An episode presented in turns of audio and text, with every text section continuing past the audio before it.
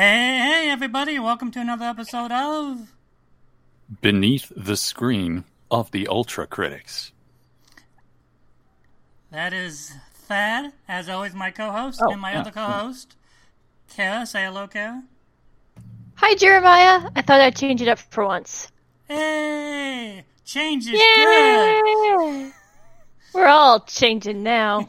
All right, so uh, this month we're continuing our Antifa propaganda pod, uh, I guess, project. And nothing is more Antifa than critiques of capitalism or late stage capitalism. Woohoo. And we've chosen three films that, um, in their own way, do a little bit of critiquing of that. Um, Nine to Five, uh, Two Days, One Night, which is a French film. And So it an uh, independent film which- technically du jour une nuit. I don't know. I haven't taken French in a decade or I know, more. yeah, and I didn't remember that well when I took it either. Um, and also support the girls. Which is Um, a hilarious multi-meaning title. All right, so this time we're gonna start out by at least letting you know what the movies are about before we start discussing them. What? No! Hey! God. Ugh, We are radical to the bone. I don't. I don't like all this change. All right, so much has changed already, and I, I'm not really. Uh, I'm not okay with this structure. And We have a lot of time uh, together now. Our local summarizer, Kara. Ah! All right, I will be succinct. Okay. So what Uh, you tell us about Nine to Five?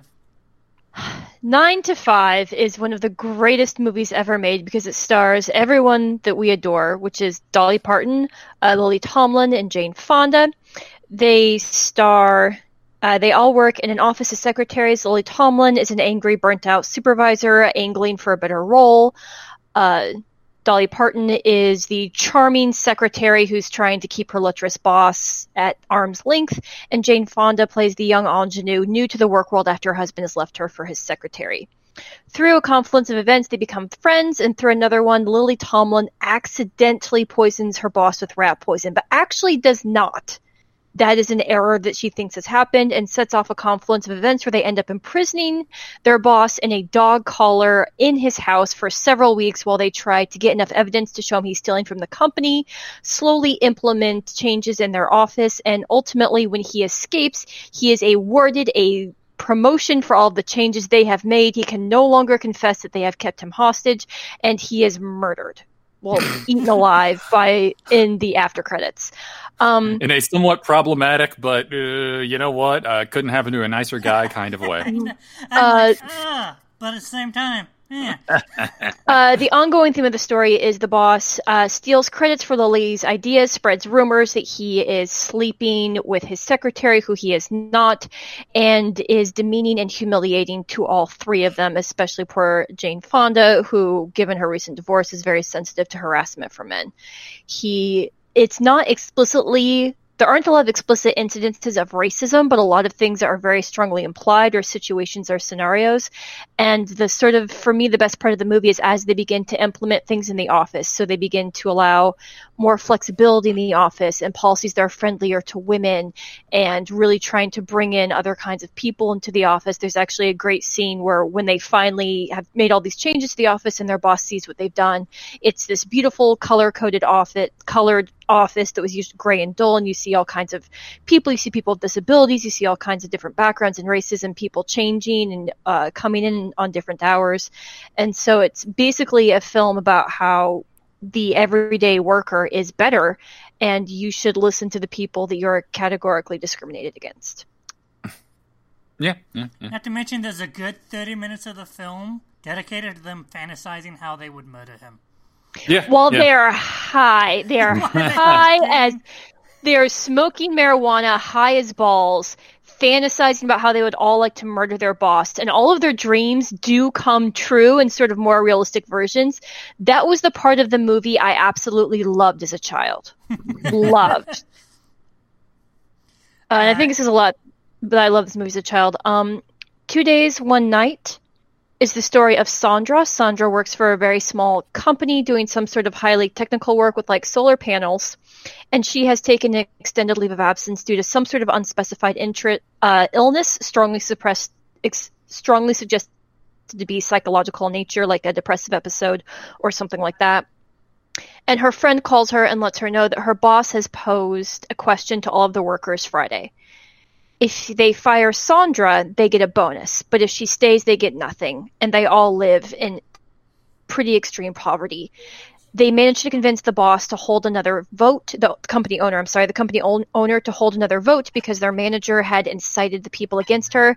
And Sandra, still struggling and recovering from her serious illness, faced with the pros- the prospect that she may lose her home, and as she says, go on the dole is not sufficient to cover her, her husband's bills, and care for their children, must go to every single one of her 16 coworkers and appeal to their better nature to give up the money they desperately need in order for her to keep her job. Yeah, it's pretty intense. it is. It's it's very interesting because she consistently has the same conversation over and over and over again. And as we see the people that she meets we see that some of them are more better off than others. Some of them are not. Some of them are working second jobs. Many of them live in abject poverty. Uh, many of them have kids and families that they're trying to take care of. Uh, many of them are immigrants uh, she has a, a, very painful conversation with an immigrant named Alphonse, who admits to her that he his everyone else's bonus will be like a thousand dollars or a thousand euros, which is like what? It's about a thousand dollars. It's about a thousand dollars, a little bit over a thousand. A little over a thousand, which is everything to these people. And he admits to her, he's like, I voted for uh, the vote was fourteen to two against her, and so she has to convert. She has to flip to get nine votes. She has to change seven people's minds. And Alphonse, who's an immigrant, tells her that he was afraid to support her, not because he cares about the money he'll get because he's only getting 150 euros, but because he's afraid that if he didn't, the others would drive him out. It's over and over again, people ask her, How can you expect me to give up my bonus for you? It'll feed my kids, it'll keep the lights on. I work a second job. You know, I'm things like that and she tells them like i didn't decide to have to make the choice between my job or your bonus. That wasn't me. Right. Well and even then she even says like he made the way the manager proposes the deal is someone's going to get fired anyway. Mm. yeah and uh jean-marc her manager like sort of seeds that somebody is going to get fired it might as well be sandra she's already not here right and so it's her desperate journey and her pain as she feels so alone, so isolated, so humiliated, struggles with wondering if she's doing the right thing by asking people to give up their own having their own needs met for her. Mm-hmm. Uh, it's it's it's quite beautiful. There's a beautiful turning point where a friend finally, uh, who was reluctant to help her, finally says that she will, and it's a moment where the character sort of starts to realize um, that she says over and over again she feels so alone, she feels so isolated, she feels so humiliated, and this woman both tells her, "I will vote for you to keep your job, but also can you please help me because I am fighting with my husband and I have nowhere to go.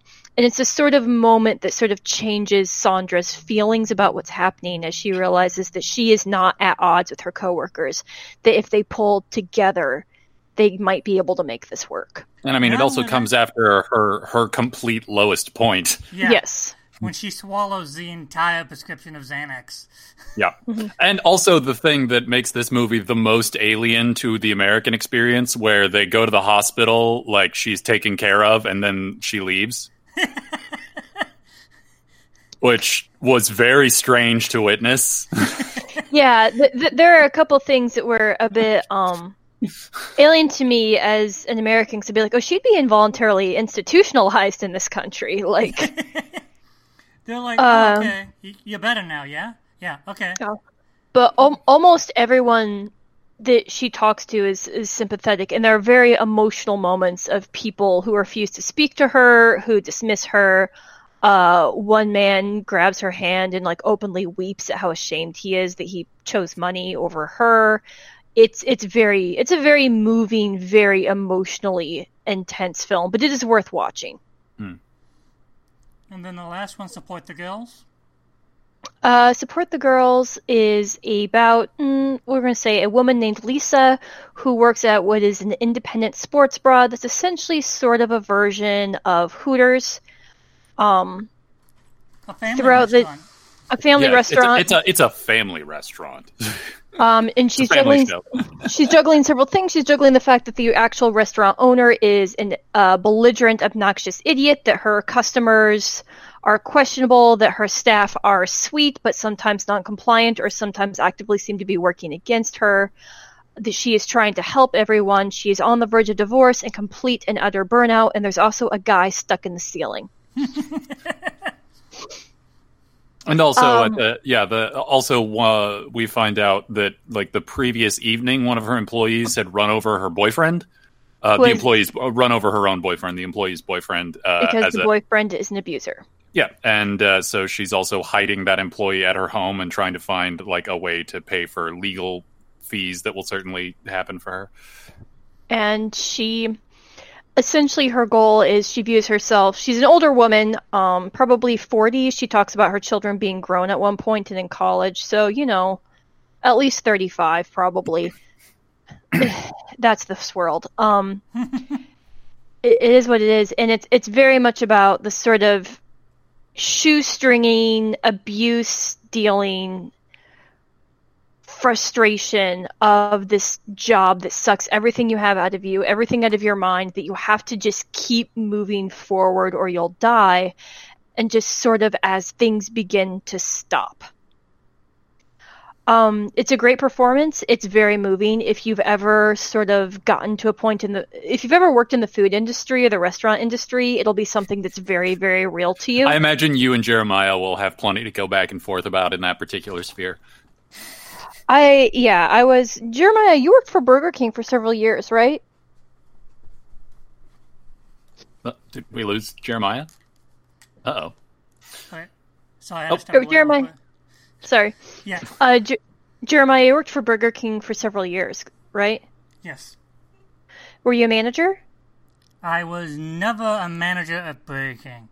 Um, I was told by one of the managers I would be a good manager, but one of the uh, customers came in the next day after I closed and said one of your managers told me to fuck off, they believed the customer. and I was like, you, you'd be right too.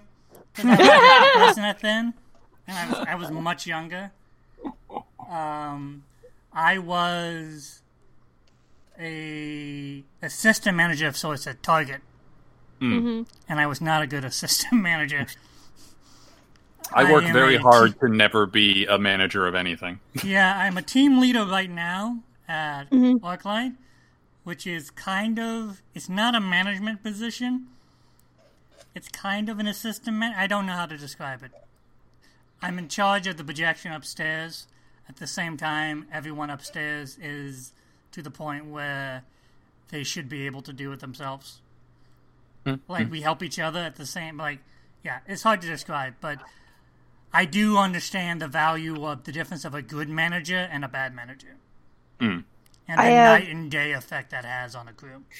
yeah, th- definitely. Um, and I I've been a, a shift manager. I try to be a good shift manager. Um, and for the Pizza Hut I worked at, I very much deeply loved and cared about my actual manager, who juggled a lot of plates to try and keep to sort of protect us from corporate while at the same time protecting herself from corporate while at the same time making sure that she got her bonuses and to be a good crew member and the kind of person that I am, it means it, it just scrapes you inside out because everyone is poor. Um, the so in the film, uh, there are lists of rules the girls have to follow, and the, the of the D rules or something. And the first is no drama. And at one point, Lisa yelled at her at the restaurant owner. She's like, "These are a bunch of 19 and 20 something year old young women. What do you mean there shouldn't be any drama?" And she recognizes that so many of them need help and need someone to take care of them. And it, it breaks her heart that she can't need that. And that that was one of the things that was ongoing and endemic was the poverty and the desperation and the need for help and the need to sort of, you know, work on people and try to exploit their guilt to have them come in for shifts when someone else called out or who's beat up by their boyfriend. Right. like well, that- not only that, but like the notion of they're young enough to where the whole idea of no drama Mm. is absurd. Also, Um, oh, like- the other thing, I'm so sorry. The other thing I have to bring up that's very important is Lisa is black. Yeah. So this does follow the story of a black woman, one of her waitresses who is also black, and then a couple of other waitresses that come and go. And one thing that comes up several times, and it's not called out in specific detail, is the rainbow, like the rainbow policy or something like that. And it's essentially the only one black waitress is allowed to work at a time on the floor. Yeah. because you know you don't want to drive anybody away with too much. Oh, oh no. Right. Well, not only that, but like even then, it shows like the strain on her own marriage that she feels Hmm. like her husband seems to be going through his own issues, and he's not Yeah. there for her. And it's not clear what those are, but it's also e- even in just the little that we're given, it's very clear that it is complicated Yeah. and ongoing. And even There's- then, one of the girls she's helping out Mm-hmm. Isn't making the right decisions, and she can't really do anything. Yeah. Yep. The so her inter we don't see her with her husband. She asks him to come pick him up after her boss after she jumps out of her boss's car. Uh, he picks her up. They go and look at an apartment that he may be moving into, and they're sort of she's trying to keep things moving, trying to keep a good mood. That he's going to be living in the apartment without her. They talk about their kids and share like a very sweet smile about they're clearly proud of their children. And then they argue, and one of the things she tells him is she's like, When I leave for work and I come home, I just know you're going to be sitting in front of that damn computer all day. And just this, she's like, I just need you to work on it. I need you to do something. And it's obvious that he can't or won't. It feels like he can't. Right. Yeah. And It that's feels like something. he's suffering some kind of depressive episode. Yeah. yeah yeah and what's i've been in that position before with uh, at the time a partner who is kind of stuck and driftless and when you are so desperately running around trying to hold it together anything that stops you from moving is going to drown you and the sort of rage you feel at the people in your life like i am doing 5 billion things at once you need to handle your own shit or get out Mm. i I have no other energy left to give. You get as much as you get from me, and it is quite a lot, but I cannot do it for you, and I'm no longer willing to try.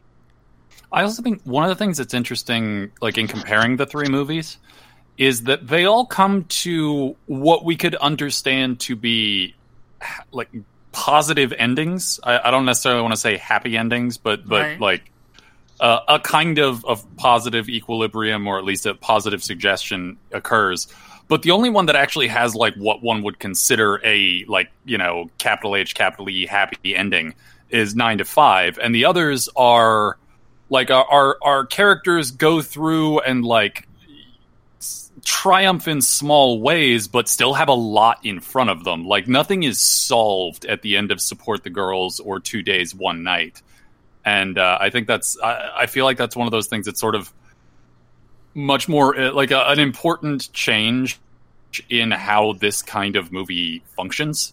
Uh, well, or, For or movies about them, this topic. I mean, like and they're- granted, also like Nine to Five is a straight comedy, uh, but still, well, it's for for those other two, and the reason they felt so real is it's like the the the moment of suffering that they were in, Mm. of having sort of a terrible job. yeah, they're on the other side of something. some they're on the other side of something and they can breathe for a moment breathe and then take the next step to move forward like they no longer Yeah. feel they no longer feel trapped like at the end of the films they are no longer Yeah. completely trapped in the way they thought they're still trapped by poverty and circumstance and these other things but they're no longer trapped by their minds Yeah, The, uh, one of the differences we have with these three films versus the last three is there's more of a gap between them in terms of uh, not only that, but the era in which they're made.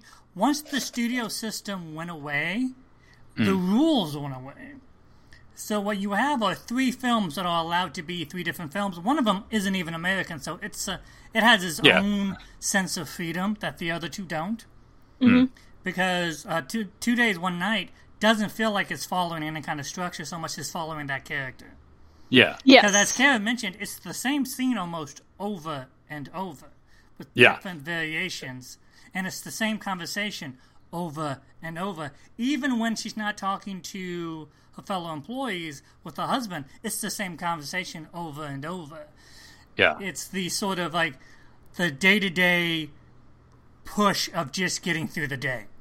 Yeah, Whereas- it's a, a, a, a very intense kind of like realism. Right. Well, in a way, it's kind of like this month's version of Hangmen Also Die in the fact that it's not letting you feel comfortable. Yeah, It's constantly making you aware of this is the point of the movie. Hmm. It's constantly, it may not be as stylistic or as clear cut, but it, it's also very much a fun about its propaganda, quote yeah. unquote. It's I mean, the- if we're- the- If we're broadly defining, no, if we're, I mean, yeah, if we're broadly defining propaganda as like art towards a particular political end, like intentionally, then yeah, absolutely. this one is calling out, that one is calling out the sort of moral torpitude of capitalism and the fact that, like, this is the decision you make subconsciously Yeah. every time you quit or apply for a job. Mm. This is the decision that is made for you sometimes at your jobs. Yeah, the the one thing though that threads through all the movies and even in 9 to 5 the relationship between the three main characters is most important but you see them interact with other people their um their partners their coworkers and things like that and you see that in the other movies as well that what gets you by is the sort of love and support you get from other people whether it's your partner like your husband or your girlfriend or whether it's your coworkers. Um lisa in support the girls really wants to help her waitresses. She really views them as her friends and as her family to some extent. And later on we realize that they view her the same way that they will get through this together. And so it has this sort of all of them have this I think that's the part that's not completely hopeless is it says there are people who love you and will try to help you. Well, and even then, at the end of Support the Girls, when they're getting new jobs at the now butt version of Hooters, they uh the, they meet together at the top of this roof, and one of them is like, "We were never friends. We worked together, but we weren't family. That's a different thing altogether." And so much of American films is your family is your second family are the people you work with. And this one is like, yeah, you- but you're our boss. Yeah. And it's one of the few movies to make a clear delineation and her realizing that, yeah, she wants to help these girls, but there's only so much she can do because as much as she wants to be the mother, she's not. Yeah. Yep. Uh, and it's it's like such a great subversion of that because like the the character um Macy like is secretly dating a an, a, a much older customer. And in a normal movie that would be resolved. Like she would she would be punished for transgressing the rules or like whatever. Like so, some like narrative thing would happen there. But instead what happens is that like Lisa finds out that's been happening for a while and everyone knows about it and Macy seems pretty self-aware about it and that's about that's it it's just a, It's like, that's why didn't you tell are. me? I didn't you're- want to tell you. yeah That's- Because I knew Uh, how you uh, felt about it and I didn't want to argue. Yeah, and Lisa's kind of shocked and hurt, but it's also a moment where they grow. And then they all uh, drink liquor that they stole from their old restaurant and loudly scream, which is a great. Which is one That of my is- favorite endings of the three. oh yeah Oh, that is- absolutely that is something that I absolutely have done. But of the three, nine to five is probably the most slick and Mm-hmm. produced. And even though it's pretty obvious what it's doing, it's the one that I think probably would go down easiest. I'm not actually sure I agree Okay. in some ways Oh, because I mean, I I do agree that it is slick in a in a uh, a bit of a throwback way. But one of the things that Kara and I, because I mean, we both, I think every, everyone here had seen this movie more than once before now, right? Yes. I assume. I yeah. loved this movie as a yeah, child. that's what I thought. As one of the things, like watching it now, is how much it drags at a certain point. It does drag a little. and I was surprised by that. Like I like these other two, like there was a lot of emotional intensity, but I, I didn't feel like either of them dragged. And I, I I don't know. I was just like, wow, this. I feel like this movie is longer, and I'm not having a bad time.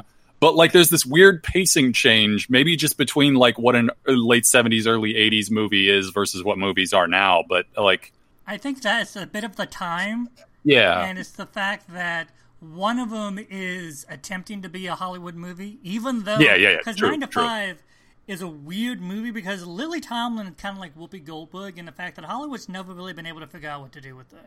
Which the which is ridiculous because you can do anything with Lily Tomlin. She's Right. Amazing. her, her like cartoon expressive eyes. The fact like that everything above the cheekbones moves independently. Right.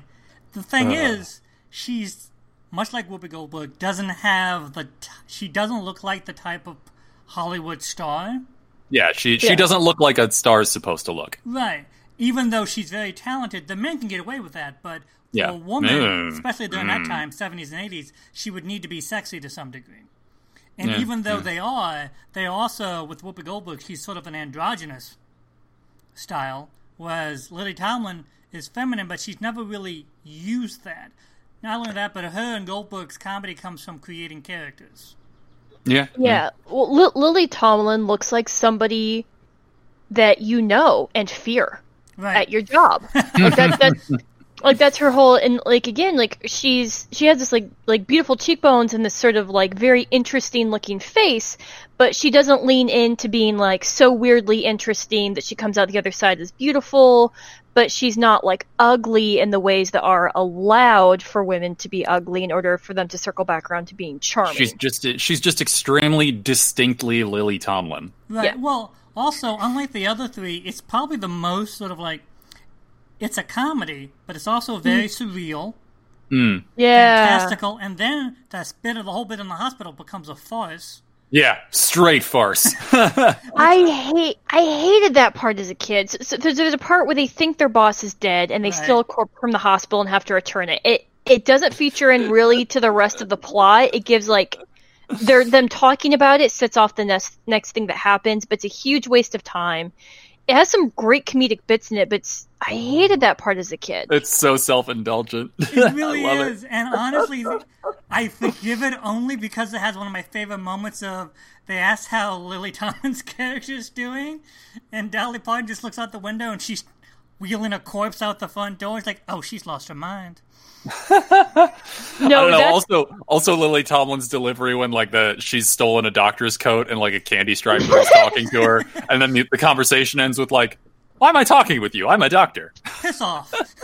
no, th- there are some moments that really need to be gift, and the great one is when uh, Dolly Parton's looking in the trunk for like a tire iron, and she realizes that the corpse is not their boss, and she just very gracefully steps up from the car and says, "Honey, could you come here and look at this?" and they call him and they're like, "Oh my god, that's not our boss," and she's like, "Uh huh," and then she steps out and then and then calls Lily Tomlin's character. Could you come here and look at this? Like, and it's just like this very sort of like Uh, the last sane woman energy. but Well, it also only that, has. but I also oh, love that Dolly Parton's fate is Dolly Parton. Yeah, yeah, she becomes Dolly Parton at the end. Like it's, it's okay. Yeah, I buy that. Again, as a child, I could not understand that that was a a, a joke, and I thought this was like maybe a movie about when she used to have a job. I mean, I watched this when I was like four. Yeah, yeah, yeah. Uh, Oh, Nine to Five. Dabney Coleman is one of those character actors that played a type. And Yeah. this Yeah. type was the type of a guy from Nine to Five. He played Hmm. the jackass, the bigoted a- a-hole, the misogynistic creep, or Yeah. just the weasel. Sometimes he played the hero, like in that one movie whose name I forget.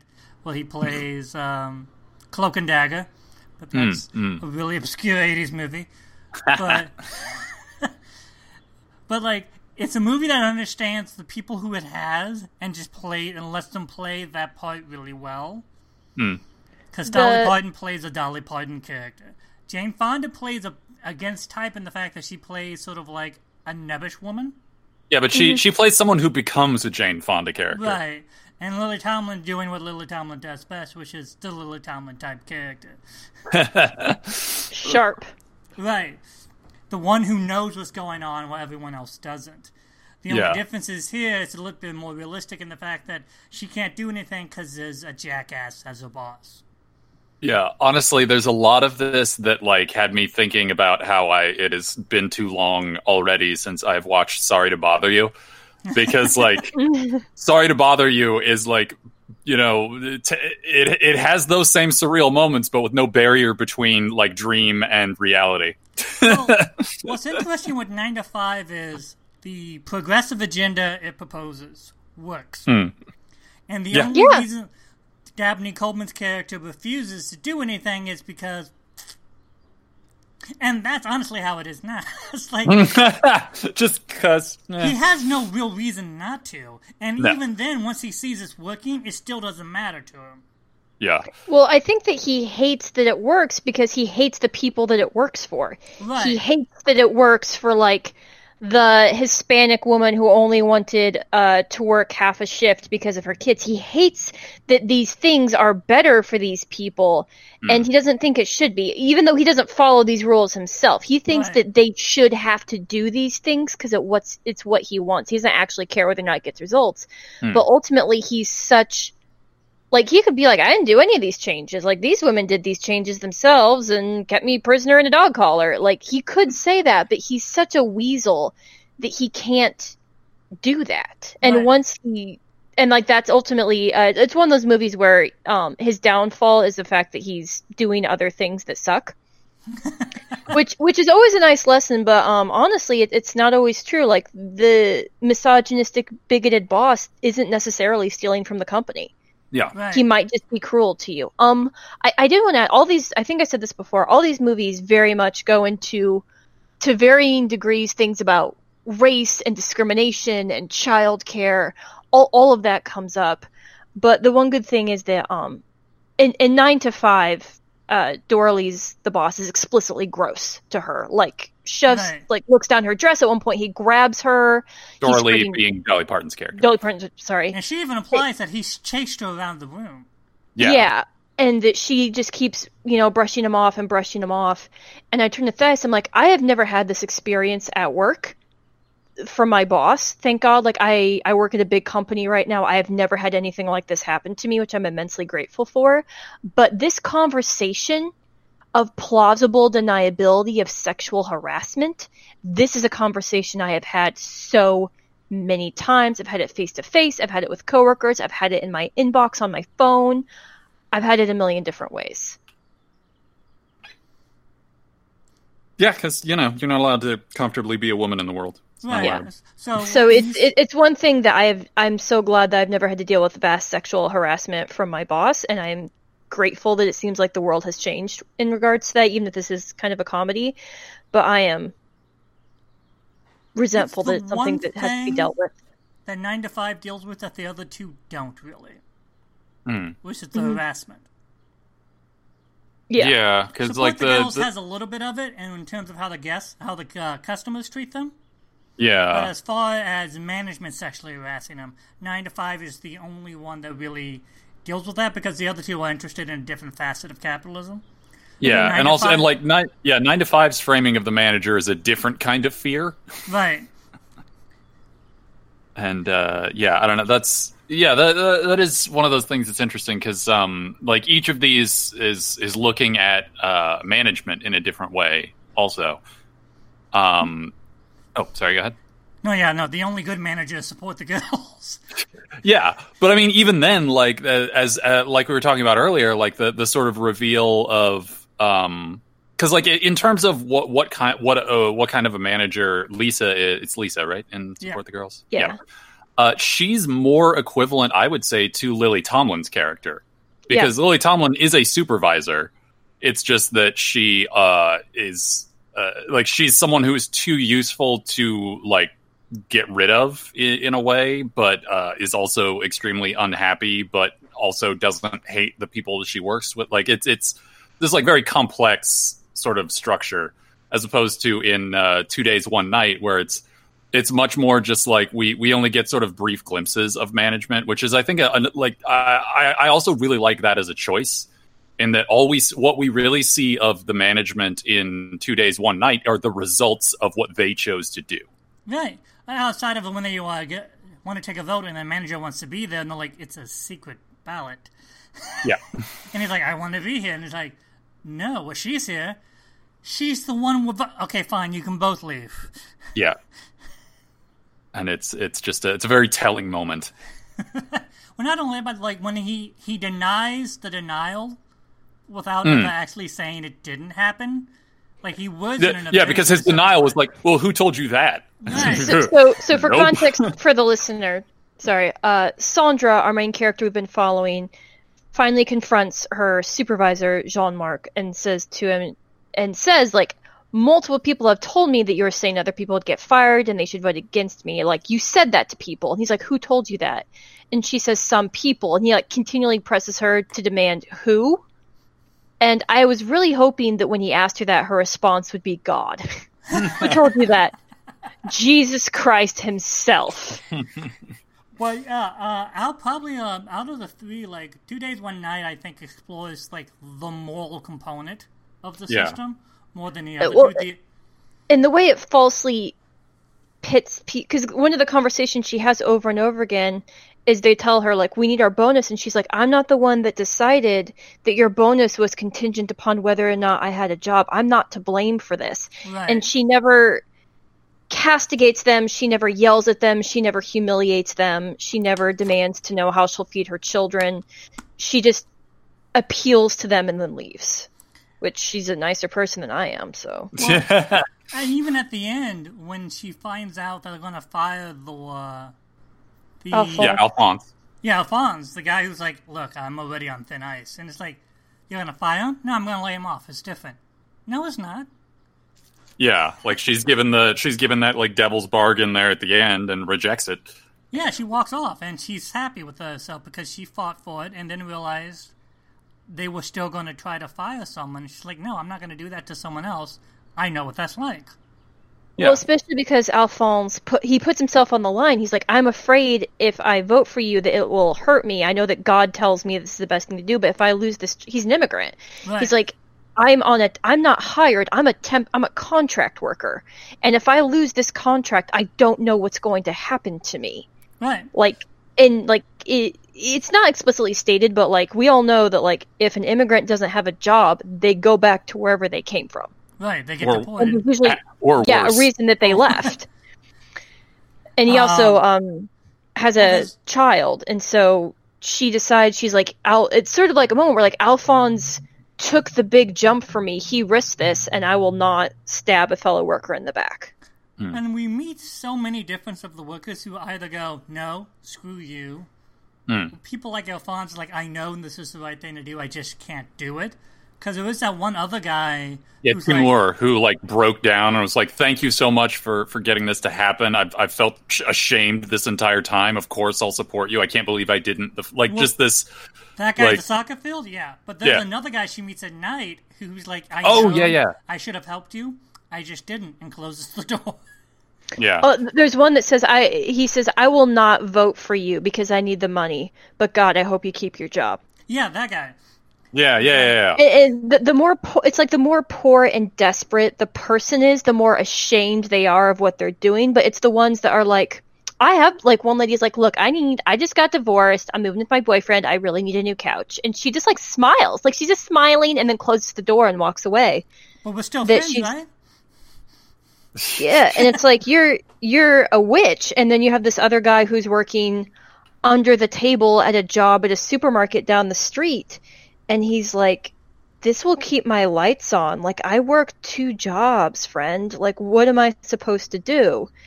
And it's like the difference between those two people. And Hmm. then you have the father son, in which the son gets violent yeah, against the father, too. yeah. Like that was that was intense. But yeah, like it's very much because you are taking food off the table.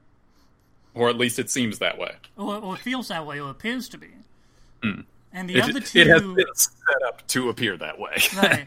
The other two films have a more sort of like overarching critique Hmm. of like this needs to change, this needs to change. Whereas the Dardenne brothers, who did Two Days One Night, they are very much going at the ethical issue of Yeah. the system.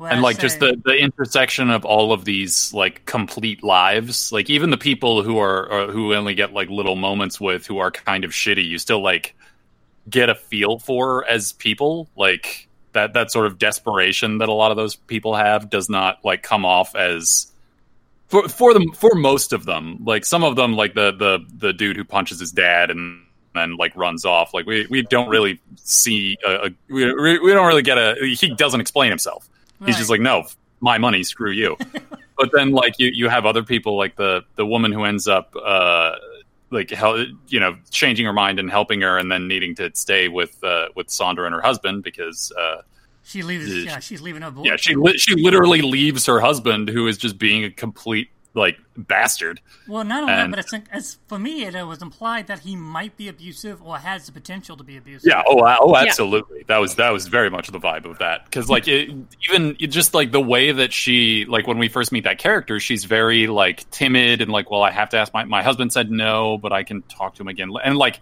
just like the the but the the between the lines of just that scene before we know how it's going to play out are like this woman is afraid of her husband but is trying to do the right thing Right. Well, because because like all they're doing is remodeling their already nice looking house Yep. like for, in comparison to a lot of the other places that we've seen and, And there's just like the, the i'm sorry i, I keep uh, Yeah. but it's just like the layers of that like the way that these characters are portrayed or, and introduced just tell you so much a, a lot of them tell Sandra what they're going to use the money for. I'm sending my kid to school. We're using it to pay the bills. I need it, and like they say, I need it in like ways that clearly indicate like homelessness or other uh, Right. Needs met. But it's like specifically like my husband wants it to build a patio, and she can. It's like this moment where she hears herself saying this to a woman who's going to lose everything, and she hates her. She's like, it's gross. She feels bad about saying it. She knows it's wrong. And then later on, she, uh, so our main character Sandra has a horrifyingly low moment. She's been taking Xanax throughout this film. Uh, full disclosure, I have been on Xanax before for panic attacks two Xanax is enough to sort of send me like probably like half a bottle in. Like two, two, Xa- two Xanax, I forget to talk. Like two Xanax in rapid order, I just sit and feel real good about whatever it is that is happening, and I no longer experience time. She's taking, we see her take like four or five in a day, and then she takes a whole pack in a suicide attempt, and then that's when this woman comes. This woman has a nice house uh, an abusive husband, but she has she has fi- she's financially comfortable and she has given all of that up. And she comes in and says, "Sandra, I will support your bid for money. I'm leaving my boy your bid for your job. I'm leaving my husband because he sucks. Can I stay here for the night? I have nowhere else to go." And she has chosen Sandra and the right thing over this, you know, dangerous stability. And it's the moment where Sandra realizes I don't need to kill myself. I'm not alone. Right. And, she, Yeah. and the way she even announced this, like, I've taken the entire bottle of I, Xanax. I took an entire pack of Xanax. And the husband's like, oh, no. oh, we gotta go. And then the, the sort of throughout the film, she doesn't eat really, um, and she avoids eating, and she drinks a ton of water. And then she gets her. It's presumed she's getting her stomach pumped. She's in the hospital, and she asks for food. And then her husband comes, and is like, "Are you okay?" And they bring him the tray, and she's like, "I want to eat. I want to eat, and then we get out of here, and I'm going to go to the other two people that I work with to try and get my job back." Hmm. And she has this sort of energy back in her that's um very heartening to see. yeah. And, and on top of that, like, these three movies look at different levels of how Mm-hmm. the system affects people because you have two days, one night, that's basically a factory job. Yeah. Yeah. But Support the Girls, Andrew Bujalski's movie, that's the service industry. That's like almost considered below a factory job because it's not. Yeah. Uh, you don't need to learn a trade. Not a. It's not a real job. Right. It's not an essential job. And then Yeah. with nine to five, these are office. Well, jobs. uh, I'm sorry, it wasn't an essential job. Um, and then with nine to five, these are the secretaries. These are all three movies looking at jobs that are often looked down upon Yeah. or dismissed as you don't need. Like these, And I are, mean, these if- are transition jobs almost. If I- The if I jobs continue- in between what you want to do. Yeah, and to continue to uh, to uh, put forward connections to uh, "Sorry to Bother You," which is of course telemarketing, ex- like also very much a, a a sphere that is not respected. Like this is supposed to be a, a temporary job, and if it's your and if it's your full time job, you are seen as subhuman. Well, one of the things Support the Girls does, I think, that I really Hmm. enjoyed was looking at also how the guests treat the waitresses. yeah, Because Because the have- only good person is Bobo. and even Bobo is a little out there. Uh, La- Lea DeLaria from Orange is the New Black. Yeah, she uh, she plays uh, an incredibly fun and clearly regular customer, uh, butch lesbian Bobo. But also treats the girls with more respect than even the owner. yeah, like Oh, yeah. she she gives off a little bit of a like maybe you should turn it down a couple notches vibe, but like in a but in just such a good natured way. Like like clearly she's hanging out there for a reason, but clearly she's also not awful or predatory Yeah. in any way. like the only person who seems to really dislike Bobo is the actual store owner who Right. like it, it's implied like he had the foosball table removed because like Bobo loved it. Right, it's clear that the owner is a is a jerk. Yeah. But uh, yeah, uh, uh, the the yeah those those like relationships with customers, like the the ones who wander in, and the fact that like we get to see Lisa like drawing this like she she clearly has this very hard line about like disrespect in uh, to the girls. Right. and like we see the, these sorts of moments of like the manager talking to customers uh, in fa- a, a very threatening seeming customer. And it's just like i don't know it's it's something that like i feel like a lot of people have seen happen in the background like while they're somewhere before. And like seeing the person who has to do that uh, and does it because they they you know want to protect the people that they work with is i don't know it's, it's something very real about that I've had a few of those conversations. It's also like of the three movies, Nine to Five is the only one that even has a woman voice in the authorship of the movie. It's co-written by a woman. Yeah, I was Oh. really surprised that "Support the Girls" was written by a guy. Although, uh, as I understand it, uh, like uh, Andrew B- Bujalski, Bujalski, like yeah. Does that does that sort of like There's a lot of- thing where he less allows improv and yeah, there's a lot of improvisation and, and things like that, which uh, makes it less surprising to me. I think, like, not not to say that like I can't see a man writing this, but like the voices, I don't know, the, uh, uh, that that sort of improvisational edge to it definitely makes it a little less surprising. Because otherwise, I would have assumed a woman wrote this. Well, what's really interesting is all three movies. I didn't mean to do this, but all three movies, uh, the writer is the director. Yeah, that uh, that is, that's true. Huh. Uh, Nine to Five, the other co-writer is Colin Higgins, the guy who directed it. Hmm. Yeah, So it's it, it- yeah, it's it's at least sort of writer directed, like Right. one of the writers. Yeah, yeah. That is interesting. I mean, in a way, like that that does make a certain kind of sense, though. I think because like if you're gonna put a put forward a uh, a movie about how bosses uh, can like suck it. Then I feel like the boss needing to be on board is sort of part of the bit. just to make sure it doesn't go too far. Like, uh, I mean, uh, you got to get a boss who's worked for a living. Like, that's what you got to do. uh, Okay, so Colin Higgins, by the way, wrote Harold and Maude. Oh, really? That is cool. Yeah, I uh I don't know. A lot of these are like that's that's one of the things like uh, that. Normally, I'll I'll go sort of diving in uh, people's uh, filmographies uh, as part of prep work, but then it's like I I don't watch enough Belgian movies to uh, know anything that. Uh, The The- the brothers Dardenne are brothers. the version of the um, Duplass brothers. oh, okay. Um, the only difference being uh, the Dardenne brothers, um, as you saw in Two Days, One Night, are more Hmm. aware of how s- uh, gender, sexuality, and race play into things. Mm, mm. Um, they also tend to be a type of they're much more uh, what I would call ethical or moralistic filmmakers in the sense that they are concerned about the ethics and the moralis- moralism of whatever particular story they're telling. Mm. Like the ethics uh, in the story is what fascinates them. Yeah, yeah, yeah. In a way Which that is- most American filmmakers seem not to care about. Yeah, I mean that makes a lot of sense, uh, but I also wouldn't have been sure. It like the- the because the the focus on character is so tied to that in this in days one night that I like I'm I'm super I, I really will, I'm gonna have to dig up some other stuff that they've done because I'm I'm curious as to to other ways that that plays out because it this is also like uh, at least this particular movie is also just a very strong character piece. Oh yeah, absolutely. It, uh, it was a uh, one of the award contenders. Yeah, Yeah, it yeah. came 'cause she was Yeah, she was nominated for Best Actress uh, and won other awards. Uh, I know uh, Marion Cotillard. I don't remember if we actually She was said also who Sandra. That's true. because Christopher Nolan uh, has his flaws, but recognizing talent and trying to get them to keep coming back is not one of them. Ken Watanabe. Woo! Um, yeah.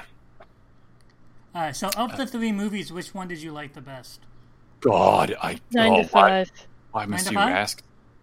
Yeah, well, so for like, it's it's one I'm going to go back and watch again. And as a general rule, it's very wacky. It's very joyful. Um, it's it's it's a lot of fun, and it's not, and everything ends with them all getting exactly what they want, Hmm. which the others don't. So the others are more realistic. But that's if I'm going to watch a movie and I want to cry, I go to Steel Magnolias, you know. Right. Hmm. And if I want to feel endlessly angry about the injustices of the working world, I'm going to see Office Space. Still relevant no matter what job I have. I Oh my I'm- god. I'm gonna go with um I think I'm gonna go with two days, one night, Okay. actually, because um I I don't know, just like that that intense focus. Because like e- even though like uh, uh, there's there's that to a degree in support the girls, like it's overall Lisa's story, but like the intense focus on Sandra uh, and like the ways that this intersects with other people, just like that uh, just really resonated strongly with me. Uh, so, and I mean, like, it's it's hard to choose though. Like, I'm still I'm questioning it even now while I'm saying it. But um, I uh, I think Well, yeah, I, th- I think I'm gonna go I with two think days. this pack is a little bit more even than the last pack we did. Yeah, that's fair. Mhm. Yeah. Yeah, yeah, yeah. Like, because these are all very like these are all movies that I would watch again. Maybe not immediately because, like, as as Kara was saying, like the other, like both support the girls and, and two days, one night are very heavy. Right.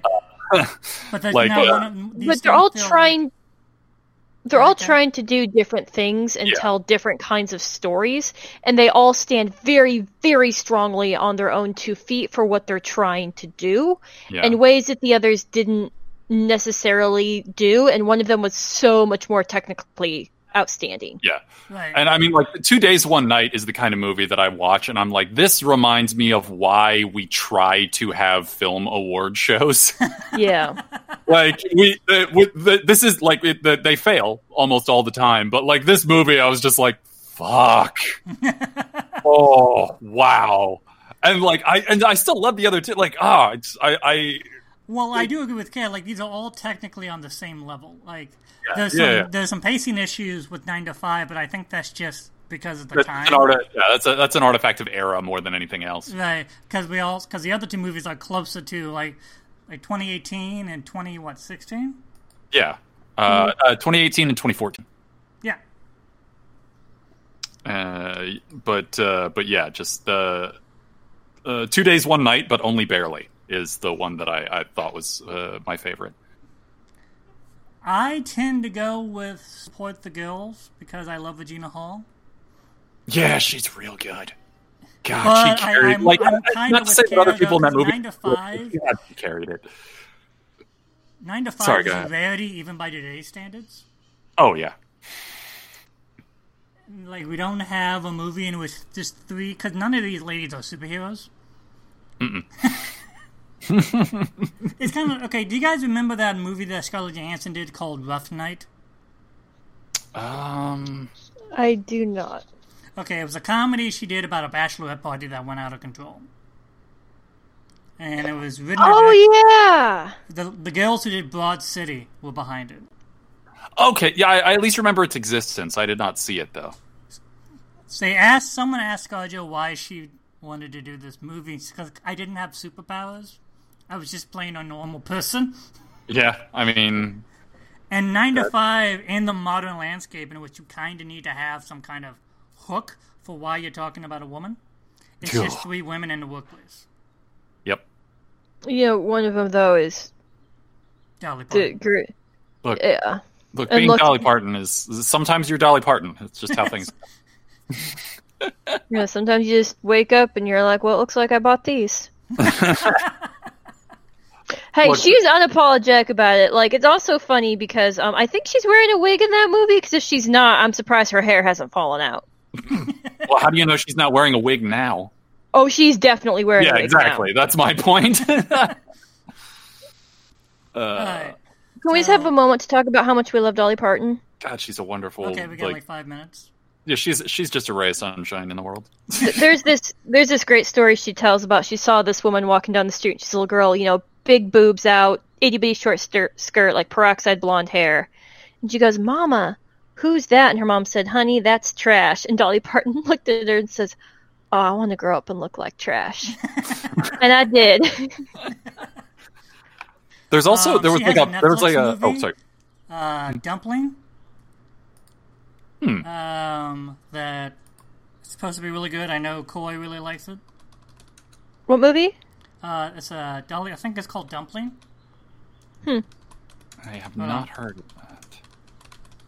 Uh, but I will I will definitely recommend there is a um uh podcast series that was from I think NPR uh that was just like going into oh yeah it was called Dolly Parton's America and it was just like a short podcast series looking at like Dolly Parton's career and like how her how she has affected you know like popular culture and people in different parts of the world and things like that like it was, it was really good Sounds amazing. yeah, yeah, it's it's, it's just a, a short little thing. Uh, I think it's only like a handful of episodes. I can't remember how many off the top of my head. Um, Uh, but yes, honestly, if Straight Talk didn't have James Woods, we'd be talking about Straight Talk. But ugh, James Woods is awful. I like the ending of Videodrome for entirely different reasons now. Alright. That's all the time we have now. Everyone remember Dolly Parton is a wonder and a treasure to. Absolute treasure. American Treasure. Um, Whitney Houston may be great, but uh, Dolly Parton's "I Will Always Love You" is still the best version. Fight me. wow. Uh, okay. Oh wow, Thais is On just that coming note, out I'm swinging. I'm leaving. Uh, say goodbye, Thad and Kara. All right, Bye, Thad and Kara. what she said.